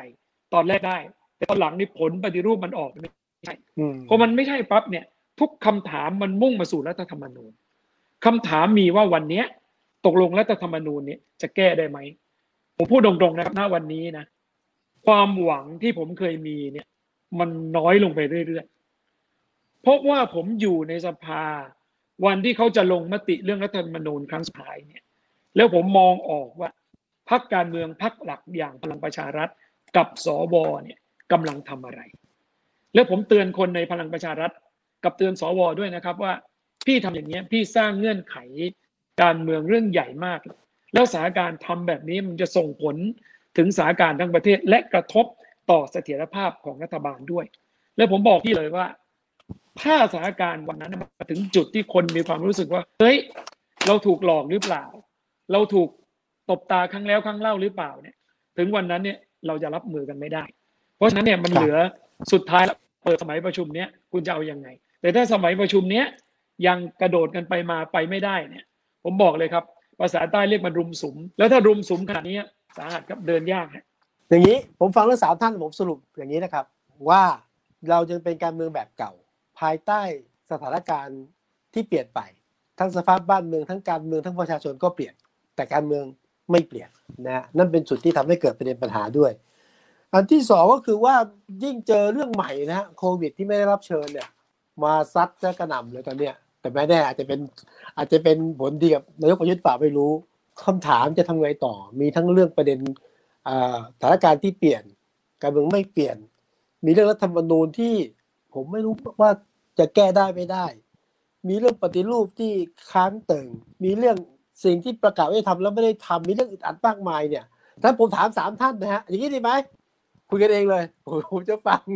เอายังไงกับช่องกระถางเนี่ยจะไปต่อยังไงอะผมจะขอฟังแยกเอาว่ากันเลยครับสามคนเออ ผมมานี้เลยใครจะก่อนครับ เออผมว่าก่อนนะกันเอาในก่อนฐานะครับที่ครับผ่านมานะครับจากที่ผ่านมาทุกที่จับตาการเมืองมาตั้งแต่ยุคสมัยครับเอ่อจอมพลปออะไรนู่นเนี่ยผมว่าในสุดประชาชนก็จะยอมทนนะว่าเอาอืม เขาจะจะอยู่อีกสักห้าปีก็เอาอะไรเงี้ยนะหมายความว่าจะต้องเกิดการเลือกตั้งก่อนขึ้นอีกครั้งหนึ่งอืมอืมอืมอ่า ซึ่งครั้งนี้เนี่ย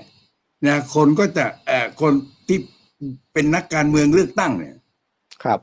นะก็จะถูกคาดคั้นเรื่องเรื่องนโยบาย โดยเฉพาะอย่างยิ่งเกี่ยวกับเรื่องการแก้รัฐธรรมนูญละอะไรครับตรงเนี้ยนะอ่าที่จะทำให้ความเปลี่ยนแปลงมันเกิดขึ้นได้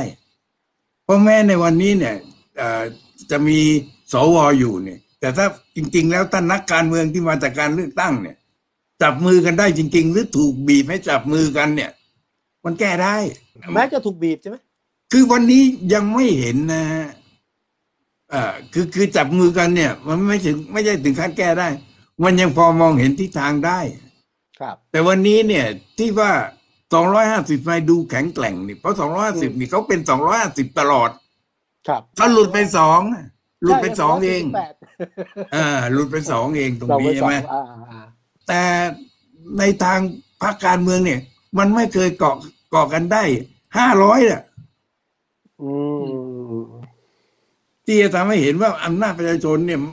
มันก็สามารถเป็นหนึ่งเดียวได้ที่น่าเกรงขาม เหมือนอย่างที่มันเคยเกิดเหตุการณ์ตุลาหนึ่งหกเนี่ย มันร้อยประชาชนเนี่ยผมว่าร้อยเปอร์เซ็นต์นะในแง่ของการที่ทน สภาพการเมืองยุคตรราชไม่ได้แล้ว แต่นี่นักการเมืองด้วยกันนี่ก็ยังมองเห็นช่องทาง อย่างบางคนก็เห็นประโยชน์จากระบบที่เป็นอยู่เนี่ยอืมเพราะฉะนั้นตรงเนี้ยในที่สุดเอ่อที่ผ่านผ่านมาเนี่ย มันก็จะต้องรอให้สิ่งที่เขาเอ่อเขาให้มาเนี่ย มันไปถึงจุดหมายของเขาอย่างเช่นวันนี้เอาตัวเลขเอ่อเอ่อเมื่อกี้ที่ที่คุณตู่พูด11ปีใช่ไหมครับสิบเอ็ดปีดีคืมากอเท่าไหร่ เจ็ดบวกสองบวกสี่อะเอ่อรวมกันไปถึงอ่าใช่ใช่อ่าอ่าอ่าสิบสามก็แน่สิบสามมันก็คงจะเป็นอย่างนั้นนะนะฮะซึ่งอันนี้ผมก็ผมคงอยู่ไม่ได้เห็นแล้วมั้งนั่นสินะอาจารย์จะจะอยู่นะฮะมันก็ต้องทำใจหรือว่าเอ่ออะไรนะทำเป็นพูดประโยคทอง ถึงข้าพเจ้าไม่ได้เห็น แต่ข้าพเจ้าก็หวังว่าลูกของข้าพเจ้าจะได้เห็นนะ อันนี้ปลอบใจตัวเองหรือเปล่าอาจารย์จะไม่เคยไม่ใช่เหรอทำทำทำเป็นพูดพูดวักทองไงเออให้คนมีความหวังคือเพราะเดี๋ยวนี้เนี่ยที่คุณสาธิตพูดเมื่อสักครู่ก็มีจุดจริงอยู่เรื่องหนึ่ง คือคนทั่วไปเนี่ย ที่ยังพอใจระบอบนี้มีอยู่ครับไม่งั้นเลือกตั้งคราวที่แล้วเนี่ยคะแนนไม่ไล่เรียกกันหรอกนะฮะแต่ว่าวันนี้ที่เสียงมันดังคือคนที่ไม่เห็นด้วยอืมนะเพราะว่าคนเห็นด้วยแล้วเขานั่งเฉยๆได้ เพราะว่าเขาได้อยู่แล้ว อืมอือืมมครับ เพราะฉะนั้นจริง ๆ แล้วเนี่ยพลเอกประยุทธ์นี่ไม่น่าห่วงอะไรมากมายนะ คือพยายามนั่นไปเถอะอ่าต้องห่ผวงมว่าใครฮะไม่ใช่คือถ้าปล่อยให้มีเลือกตั้งเลือกตั้งยุบประปาไปตามเกณฑ์เผลอๆจะทำให้กลายมีมีหลักฐานที่ทำให้เห็นว่ามีคนต้องการท่านน่ะเพราะว่าคราวที่แล้วเลือกตั้งกับคุกกี้นะถ้าจะว่ากัน แต่วันนี้เสียงที่มันดังอยู่คือเสียงไม่เอาท่านเออมันต้องอ่าถ้าปล่อยเอ่อถ้าเนี่ยอย่างอนเนี้ย สมมติเกิดลาออกเนี่ย มันก็ได้พิสูจน์กันจริงว่าไอ้เสียงที่จะเอาท่านก็จะดังขึ้นอ่ามันก็จะทำให้ให้ให้รู้ว่า เออ วันนี้เนี่ยท่านเสื่อมลงจริงหรือเปล่า เพราะบางคนที่เชียร์ท่านก็คุยกับผม ก็บอกเขาบอกเนี้ยเฮ้ยคุณว่าคนไม่เอานายกเหรอแล้วทำไม่เลือกตั้งซ่อมทีไรพักที่ชูนายกได้ทุกทีวะ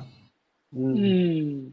มีคำตอบไหมอ่าคือมันมันเหมือนกับว่าระบบเลือกตั้งมันสวนทางกับมติมหาชนอ่า แต่มันไม่ได้มีอะไรยืนยันพิสูจน์กัน วันนี้ใครหันหน้าไปทางไหน ใครใครก็ว่าพลเอกชวิตเสื่อมแล้ว ไอ้โทษพลเอกประยุทธ์เสื่อมแล้ว แต่อะเลือกแต่ก็ตั้งมีขึ้คนนมามีไม่มีคนแน่พูดนะอะมีคนบอกว่านายกต้องเสียสละด้วยการลาออก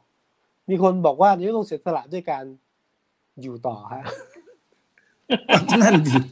อืม อืมเออตัวท่านนายกเองก็ก็ก็ผมว่า ท่านก็อยากเป็นนายกต่อ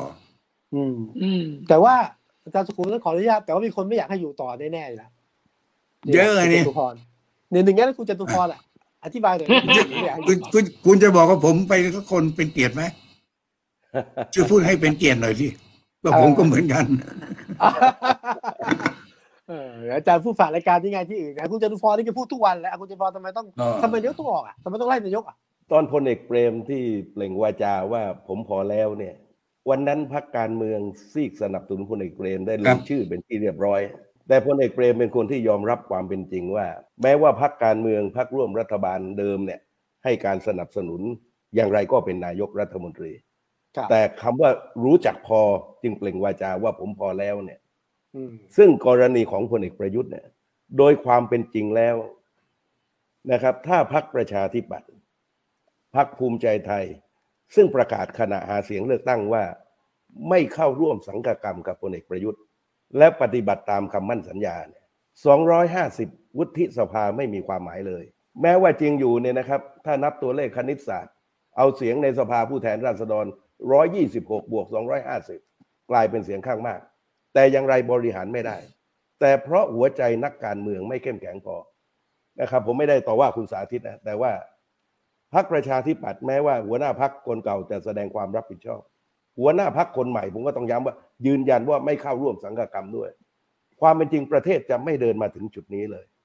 นะครับเพราะฉะนั้นณวันนี้การเลือกตั้งซ่อมเนี่ยนครศรีธรรมราชพรรคประชาธิปัตย์น่าจะรู้ข้อเท็จจริงเป็นอย่างดี ผมกำลังอธิบายความว่า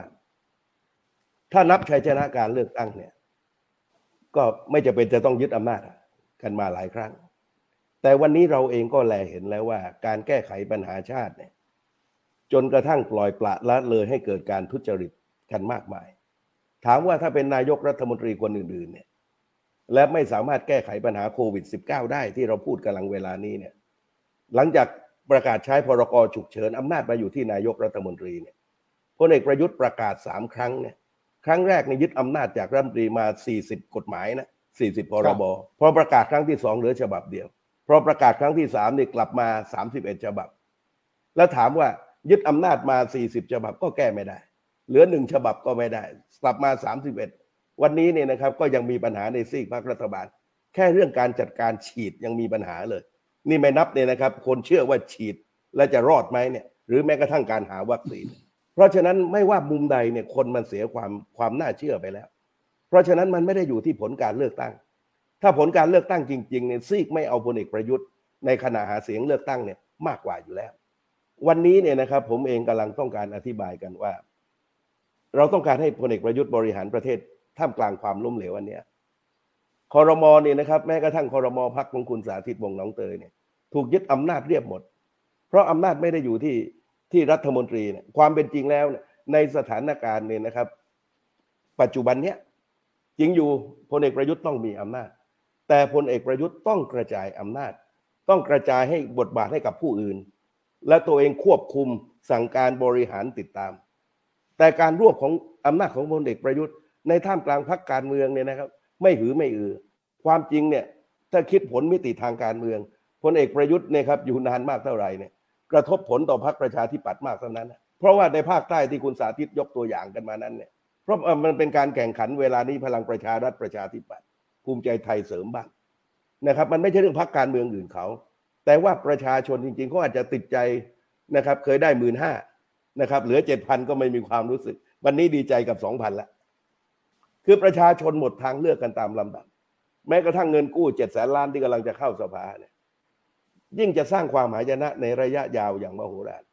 วันนี้ผมว่าถ้าคนไทยนี่ยครับ ซึ่งเราอาจจะคิดแตกต่างกันก็ได้ แต่ถามใจตัวเองว่า ถ้านายกเป็นพลเรือนเนี่ย และบริหารประเทศเป็นเช่นเนี้ยเราจะยินยอมให้บริหารต่อไปกันหรือไม่อืมจริงอยู่นะครับ คนไทยจะต้องการพิสูจน์อะไรก็ตามนั่น แต่ความหายนะที่เกิดขึ้น ในขณะที่เจ้าสัวเนี่ยนะฮะเจ้าสัวพลังประชารัฐที่ว่าเนี่ยร่ำรวยอย่างมโหฬารไม่รู้สักกี่เท่า บริหารกันจนทั้งความเหลื่อมล้ำกลายเป็นระดับหนึ่งของโลกกันไปแล้วเนี่ย ผมจึงจะบอกว่าวันนี้เนี่ย ความจริงไม่ใช่เฉพาะพลเอกประยุทธ์จะต้องเสียสละนะ พรรคประชาธิปัตย์ที่คุณสาธิตสังกัดก็ต้องเสียสละเหมือนกัน และรวมกระทั่งพรรคภูมิใจไทย และพรรคการเมืองอื่น ๆ เพราะครับเงื่อนไขรองนะครับ ที่ขายผ้าเอาหน้ารอดอะเพราะว่าประกาศว่าไม่เข้าร่วมไม่สังกัดกรรมกับเขาอะวันหนึ่งจะต้องเปลี่ยนคำพูดครับต่อรองเงื่อนไขเดียวเรื่องรัฐธรรมนูญ และปรากฏว่าเขาไม่แก้ไขรัฐธรรมนูญ ก็ทูซีอยู่ต่อครับนี่มันเป็นเป็นรักแท้กันถึงขนาดนั้นนะคุณสาธิตอืมคำนี้แต่ทุกคนถามเลยนะคุณคุณสาธิต อ่าเดี๋ยวสาธิตพูดทีหลังไม่ไม่คุณจะไม่บอกคุณวิสุทธ์ผมคิดอยู่แล้วว่ามาวันนี้เอาต้อว่างเจเลยอว่าเลยคำถามว่าเลยนี้เอาแหละผมลืมไปว่าให้พูดกันเอาอย่างนี้นี้ว่าไปเลยครับเอ่อผมคิดถึงคือมันมีสองช่วงเป็นปฏิกามันผเงมันมีสองพูดเลยช่วงนะมันมีสองช่วงก็คือหนึ่งเนี่ย ช่วงตอนเริ่มตั้งรัฐบาลกับครับช่วงจากวันนี้เป็นต้นไป ครับ ผมมองว่าทุกอย่างเปลี่ยนหมดแล้วนะฮะอืมความหมายก็คือว่าตอนที่เข้าร่วมรัฐบาลตอนนั้นนะคุณอภิสิทธิ์เนี่ยประกาศไม่เข้าร่วม แต่พอทันทีที่เลือกผลการเลือกตั้งเสร็จปั๊บในพักมันเกิดสองความคิด กลุ่มหนึ่งนี่บอกว่า ถ้าประชาธิปัตย์ไม่เข้าร่วม เราก็จะกลายเป็นพักที่ดักตื้นติดตึกดักลึกติดกัดหมายความอ่ว่าสองขั้วอ่าเป็นตัวขวางไม่ให้สถานการณ์มันเดินต่อไปได้ เพราะเพื่อไทยก็ตั้งรัฐบาลไม่ได้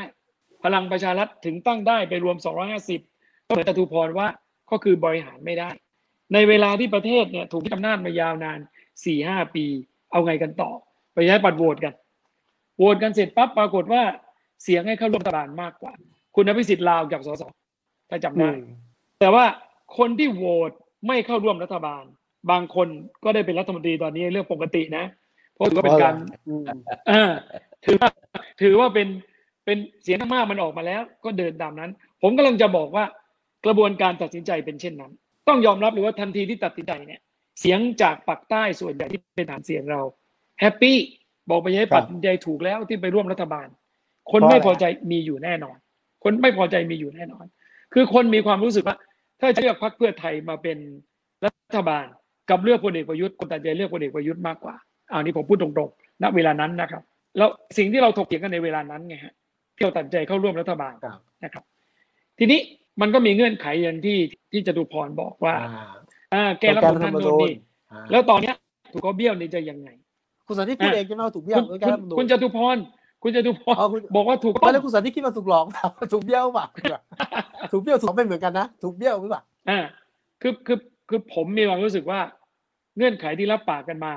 มันไม่เป็นไปตามที่รับปากแล้วตอนเนี้ยครับครับเพราะอย่างที่ผมพูดไงว่า การเมืองในพลังประชารัฐมันถูกครอบงำโดยกลุ่ม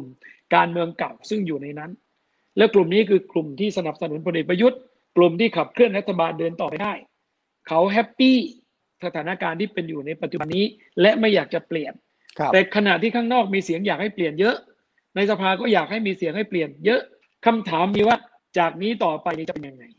จริง ๆ มันก็เหลือเวลาอยู่อีกสักปีกว่าเกือบเกือบๆสองปีเกือบก็คสรอบงปาปีกอะทีเนี้ยผมมองว่าปัญหาภายในรัฐบาลเนี่ยมันเริ่มเห็นรอยร้าวที่ชัดเจนมากขึ้น ประเด็นปัญหาเรื่องภูมิใจไทยกับพลังประชารัฐก็ดี ประเด็นปัญหาท่านคนในประชาธิปัตย์บางคนก็ยกธงแล้ว บอกว่า จะไล่พลเอกประยุทธ์ก็ประเด็นมาถึงตรงจุดเนี้ยผมถึงบอกว่าเปิดสภานี้ มันเป็นเงื่อนไขหนึ่งที่สำคัญมากว่าเอ่อคนในสภาอย่างคนในประชาธิปัตย์ก็ดี คนในพรรคร่วมก็ดีจะคิดยังไง เรื่องรัฐธรรมนูนเรื่องนั่นโน่นนี่เพราะว่าเหลือช่วงเวลาเดียวแล้วอะที่จะแก้ที่ถ้าไม่แก้เนี่ยผมว่าสมการทุกอย่างเป็นหมด ดีไม่ดีเวทีไม่ทนอาจจะมีอีกหลายเวทีก็ก็ได้ไม่มีใครรู้นะครับสถานการณ์เป็นอย่างนั้น นี่นี่คือประเด็นความเป็นจริงที่มันเกิดขึ้น แต่ว่าเรื่องของโควิด -19 ที่มาซ้ำเติมสถานการณ์ขณะนี้ผมก็เลยบอกว่าสิ่งที่หลายคนในสภาเป็นห่วง แล้วก็ในเวทีตรงนี้เราไม่ค่อยได้พูดถึงเท่าไหร่เนี่ย ก็คือความเป็นอยู่ของคน เพราะฉะนั้นถ้าเรากำลังพูดถึงกติกาที่จะเปลี่ยน พูดถึงการเลือกตั้งใหม่ ถ้ามันมีกติกาใหม่เกิดขึ้นเนี่ย มันจะต้องให้คำรับรองกับคนว่า ภายใต้ช่วงเปลี่ยนผ่านสถานการณ์แบบนี้ มันจะต้องมีกลไกที่รองรับดูแลชีวิตความเป็นอยู่ของคนพอสมควรด้วย วันนี้เราเห็นตัวเลขหนี่เรือนพุ่ง เราเห็นตัวเลขของเออความยากจนคนตกงานเยอะแยะมากมายเนี่ยนะครับ เพราะฉะนั้นนี่ผมคิดว่าเปิดสภานี้ปุ๊บเนี่ยมันมาพร้อมกันหมดเลย เงินกู้เจ็ดแสนล้านนี่ผมว่าถกกันหนัก เรื่องรัฐพธรรรมบนูงญบประมาณเอ่อโทษทีรัฐธรรมนูญเรื่องพรบงบแล้วก็เรื่องอ่ารัฐธรรมนูญมันผูกกันหมด เรื่องปรองดองยังอยู่ไหม ผมว่ามันหายไปแล้วนะ เรื่องปรองดองนี่ผมว่ามันหายไปแล้วนะมันหายไปแล้วนะเพราะฉะนั้นนี่ผมคิดว่าสภาเปิดรอบนี้เนี่ย ผมกลัวเรื่องโควิดในสภาอย่างเดียวนะแต่ถ้าไม่มีนี่ผมว่าสภารอบนี้เดือดและน่าจะเห็นใครเป็นใครได้ชัดเจนมากขึ้นครับเพราะว่าปลายปลายๆสภาครั้งที่แล้วเนี่ยเราจะเห็นการโหวตที่ไม่ตรงกันในพรรคร่วมรัฐบาลในหลายเรื่อง มันเริ่มเห็นทุกอย่างเนี่ยชัดเจนมากขึ้น แล้วก็บอกได้เลยครับว่า ผู้ใหญ่ในรัฐบาลก็ไม่ได้ลงมา แก้ไขปัญหาเหล่านี้ด้วย เหมือนกับว่าคนที่อยู่ในตำแหน่งหลาย ๆ คน ไม่ว่าจากพรรคไหนก็ตามผมไม่ว่าใครเลยนะ ทุกคนแฮปปี้ที่จะอยู่กันแบบนั้น ในขณะที่นักการเมืองที่อยู่ในสภาที่กระทิบกับชาวบ้านมีความรู้สึกว่าเฮ้ยพวกคุณอยู่กันแบบนี้ไม่ได้ละบ้านเมืองมันแย่แล้ว คุณมาเล่นไปหลอกคนกันแบบนี้ไม่ได้ คุณต้องชัดเจนในแต่ละเรื่องผมว่าเปิดสภาเนี้ยรู้เรื่อง เอาละเดี๋ยวสุดท้ายฮะ ดูที่ทางออกไหมเปลี่ยนม้ากลางศึกไม่รู้อะว่าดีไม่ดี มีทั้งคนที่เห็นด้วยไม่เห็นด้วย นายกไม่ควรอยู่ต่อแน่นอนนะมีคนบอกว่าต้องอยู่ด้วย ตกลงนับแต่วันนี้ต่อไปเนี่ย เราอยากจะเห็นทางออกอย่างที่เราต้องการและเห็นเป็นประโยชน์ประเทศชาติอยู่นะเอออาจารย์เอาในสถานการณ์ที่เป็นอยู่อย่างนี้อะนะครับครับมันมันไม่ไม่มีทางออกในสิ่งที่เราแบบที่เราอยากหรอกอืมแต่จริง ๆ แล้วถ้าเผื่อว่านายกเป็นคนจริง อยากจะพิสูจน์ตัวเองเนี่ย ผมว่ายุบสภาไปเลย ดูที่พรรคการเมืองที่สนับสนุนท่านนายกยังจะได้รับเลือก ถ้าเขายังได้รับเลือกก็ต้องบอกว่าเราคิดเราคิดเป็นเสียงข้างน้อยอ่าคือผมคิดว่าแก้รัฐธรรมนูญยังไงก็ไม่มีทาง เพราะว่าต้องแก้ไปตามทิศทางที่เขาประสงค์ เพราะฉะนั้นตรงเนี้ยถ้านายกอยากอยู่ต่อ แล้วให้มีใกล้เหมือนกับผนังพิงว่าสมควรเนี่ย ครับ ยุบสภายุบสภาเอากนะติกานี้แหละ อืมคุณจตุพรถ้านายกรับได้ยังได้รับเอ่อเสียงข้างมากในสภาผู้แทนราษฎรขึ้นมาเนี่ย ที่ไม่อยากให้นายกอยู่ต่อก็หยุดพูดสักทีครับ คนส่วนใหญ่คนอื่นส่วนใหญ่เขาต้องการอืมแต่ถ้าเผื่อว่าเสียงส่วนใหญ่ที่ไม่สนับสนุนนายกพรรคการเมืองเนี่ยนะได้รับเลือกมาก ถึงว่าจะตั้งนายกของตัวเองไม่ได้ เพราะมีสองร้อยห้าสิบคำอีกฝ่ายหนึ่งก็ต้องเปลี่ยนตัวนะครับ ตัวเก่าเล่นไม่ได้แล้วครับ มีไหมมีตัวให้เปลี่ยนไหมก็ต้องเค้นหาแล้วครับ เราอาจจะมีสี่ปอห้าปอก็ได้ อย่าคิดสักทีเรื่องไม่มีคนแทนได้เนี่ยอืมอืมไม่มีหรอกครับ ไม่งั้นตายหาไปแล้วใครจะทำแทนล่ะครับ รายการนี้เนี่ยคุณไม่สุดถูกปลดออกไปก็มีคนทำแทนได้ แต่คุณก็เห็นเขาสร้างทายาทอยู่นะอาจารย์เออผมไม่รับมาคุณก็หาคนแทนได้ อย่าไปคิดสักทีว่าไม่มีใครแทนเราได้ โอเค คุณจตุพรอาจารย์สุขุมเสนอแค่ยุบสภาได้เอาป่ะหรือว่าต้องออกอย่างเดียว คือพลเอกประยุทธ์จะออกด้วยวิธีอย่างไรนะครับ จะเดินออกจะตีลังกาออกหมายความว่าจะลาออกหรือยุบสภา ก็คือหมายความว่าจะ เหมือนตั้งคำถามเรื่องการเปลี่ยนม้ากลางศึกเนี่ยอืมคือถ้าม้ามันพิการแล้วอะขามันหักเนี่ย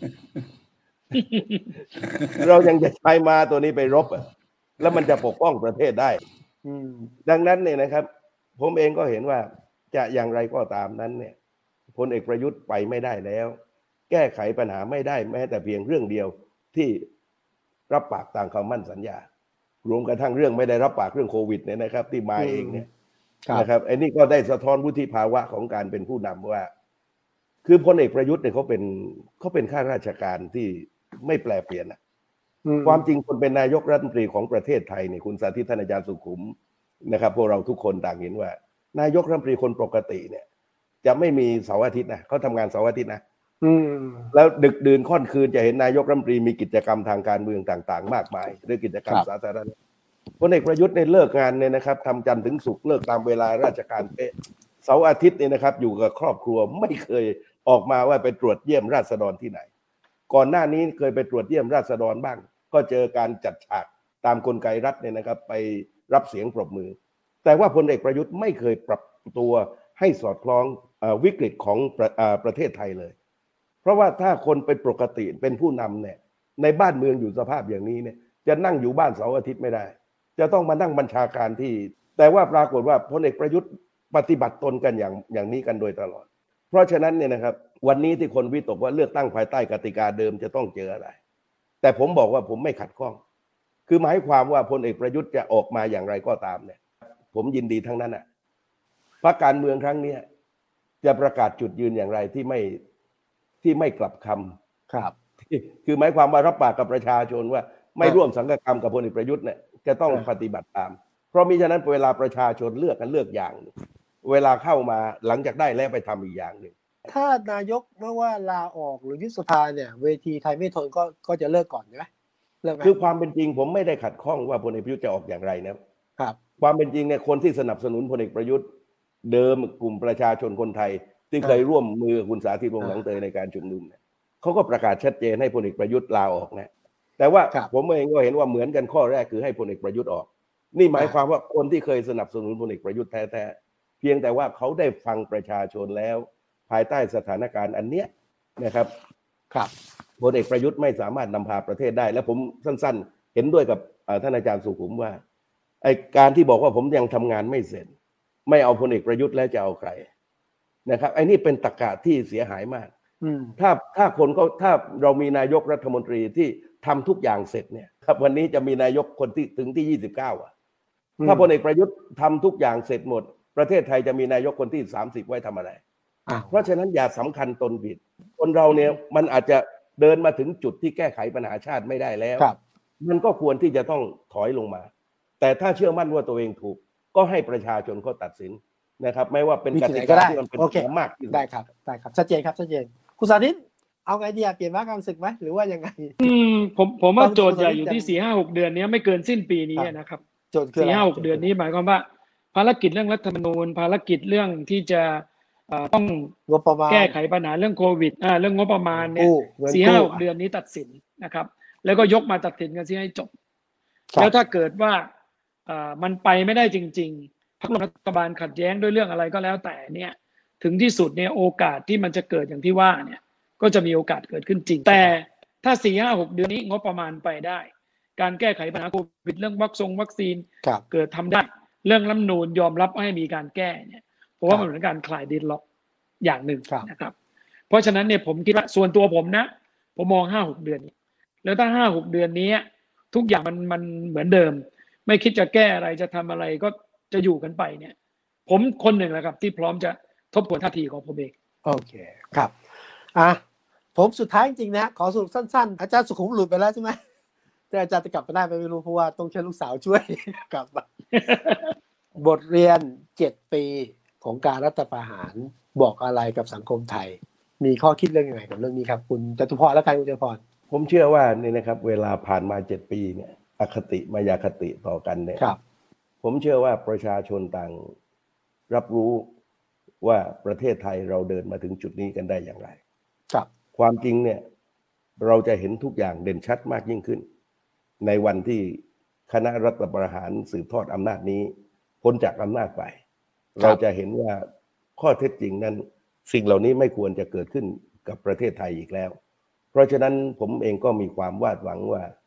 การรัฐประหารเมื่อ 22 พฤษภาเจ็ดปีที่แล้วนั้น จะเป็นบทเรียนให้กับสังคมไทยทุกฝ่าย ว่าอย่าให้ความคาดหวังใด ๆ นะครับ กับลมลวงที่มาจากการรัฐประหารที่ไม่ปฏิบัติตามคำมั่นสัญญา แม้ว่าสัญญานั้นจะให้ไว้กับประชาชน ให้ไว้กับมิตร หรือว่าให้ไว้กับใครก็ตาม เพราะเมื่อเวลามีอำนาจก็กลายเป็นคนละอย่างผมยังมีความวาดหวังว่าประเทศไทยเราจะได้กลับคืนสู่สถานการณ์ปกติ วันนี้เนี่ยครับแค่ความเชื่อมั่นของผู้นำเป็นปัญหาใหญ่ ภายใต้โควิด -19 เนี่ยนะครับ ผมยังไม่รู้ว่าสภาที่คุณสาธิตบอกว่าจะได้ประชุมเรื่องเงินกู้งบประมาณ หรือรัฐธรรมนูญนั้น จะได้ประชุมภายใต้สถานการณ์นี้หรือเปล่า เพราะผมไม่แน่ใจว่าพรรคแกนหลักเนี่ยจะหยิบยกสถานการณ์โควิด จนกระทั่งสภาประชุมไม่ได้กันหรือเปล่า เพราะว่าปัญหาต่างๆ มันมากมาย ไม่ต้องการให้ลากเข้าสู่สภา เพราะฉะนั้นผมก็วาดหวังกันว่านะครับ อย่างน้อยที่สุดเจ็ดปีมันก็มากนะพลเอกเปรมตินสุรานนท์เนี่ยนะครับ ภาพพจน์สะอาดหมดจดมีคุณูปการ เรื่อง 66ทับ23 ปีที่ 8 ท่านยังต้องเปล่งวาจาว่าผมพอแล้วผมพอแล้ว ซึ่งพลเอกประยุทธ์เทียบไม่ได้อะไรเลยกับพลเอกเปรมตินสุราครับอะขอบคุณคุณสาธิตเชิญครับ บทเรียน ผมว่าของรัฐประหารรัฐครั้งเจ็ดปีที่ผ่านมาเนี่ย มันเป็นบทเรียนสำคัญที่จะบอกคนไทยว่านับจากวันที่รัฐประหารครั้งสุดท้ายเป็นต้นมาจนกระทั่งเกิดสถานการณ์เศรษฐกิจสังคมการเมืองเปลี่ยนโควิด เข้ามาเปลี่ยนวิถีชีวิตเนี่ยรัฐประหารไม่น่าที่จะเป็นทางออกของความขัดแย้งทางการเมืองในสังคมนี้ได้อีกต่อไปครับความขัดแย้งทั้งหลายมันเปลี่ยนรูปแบบ การติดต่อสื่อสารระหว่างคนมันเปลี่ยนรูปแบบรัฐประหารในรูปแบบเดิมเนี่ยมันไม่ได้ตอบโจทย์ของสังคมชีวิตยุคใหม่ ประชาธิปไตยแบบเดิมก็อาจจะต้องปรับปรุงเปลี่ยนแปลง ไม่ได้เป็นประชาธิปไตยที่เป็นตัวแทนอย่างเดิมอีกต่อไป ทุกอย่างกำลังเปลี่ยนแปลง และครับให้เอาบทเรียนรัฐประหารครั้งนี้เนี่ยเป็นบทเรียนสำคัญที่เราจะต้องกำหนดก้าวเดินต่อไปในอนาคตนะครับ ด้วยการเปิดหูเปิดตา เปิดใจฟังทุกเสียงไม่ว่าจะเห็นด้วยหรือไม่เห็นด้วย ผมคิดว่าอันนี้สำคัญครับ ครับขอบพระคุณนะฮะแต่ที่สุดแล้วผมว่าอย่างไรก็ตามแต่ สิ่งที่ผมไม่อยากเห็นแน่ๆเลยนะ รัฐประหาร คุณไกรอินหมายบอกว่าระวังรัฐประหาร เวลาติดตามเราไม่อยากเห็นเราไม่อยากเห็นนะและเชื่อมั่นนะครับว่า ผมเชื่อมั่นในเสียงประชาชนนะ คุณจตุพรคุณสาธิตครับ ผมเชื่อว่าไม่ว่ายุคสมัยยังไงว่าใครจะไม่ฟังอะไรเนี่ยเวลาถึงจุดที่ถึงทางตันเนี่ย เสียงประชาชนเป็นใหญ่เพียงแต่ว่ามาได้ระยะหนึ่งเอาละแต่ที่สุดแล้วเราก็เป็นคนไทยนะไม่ว่าจะเป็นสสไม่ว่าจะเป็นอ่าคนที่ทำงานเพื่อประชาชนไม่ว่าจะเป็นคนประชาชนคนธรรมดาเนี่ย ทุก จังหวะก้าวอยู่ในสายตาของเราแล้วเราเป็นส่วนหนึ่งของของประเทศไทย วันนี้ขอบพระคุณนะครับ ท่านที่ชมกันอย่างหนาแน่นทีเดียวขอบพระคุณทุกความเห็นขอบพระคุณคุณจตุพรคุณสาธิตและอาจารย์สุขุมซึ่งหลุดไปซะแล้วนะฮะนะฮะเอาละเราพบกันใหม่ในโอกาสโอกาสที่ดีๆเนาะไม่ใช่โอกาสเฉพาะกิจที่มันกันเหมือนตึงเกลียวกันนะฮะขอบพระคุณทุกท่านครับสวัสดีครับสวัสดีครับสวัสดีครับสวัสดีครับสวัสดีครับสวัสดีครับ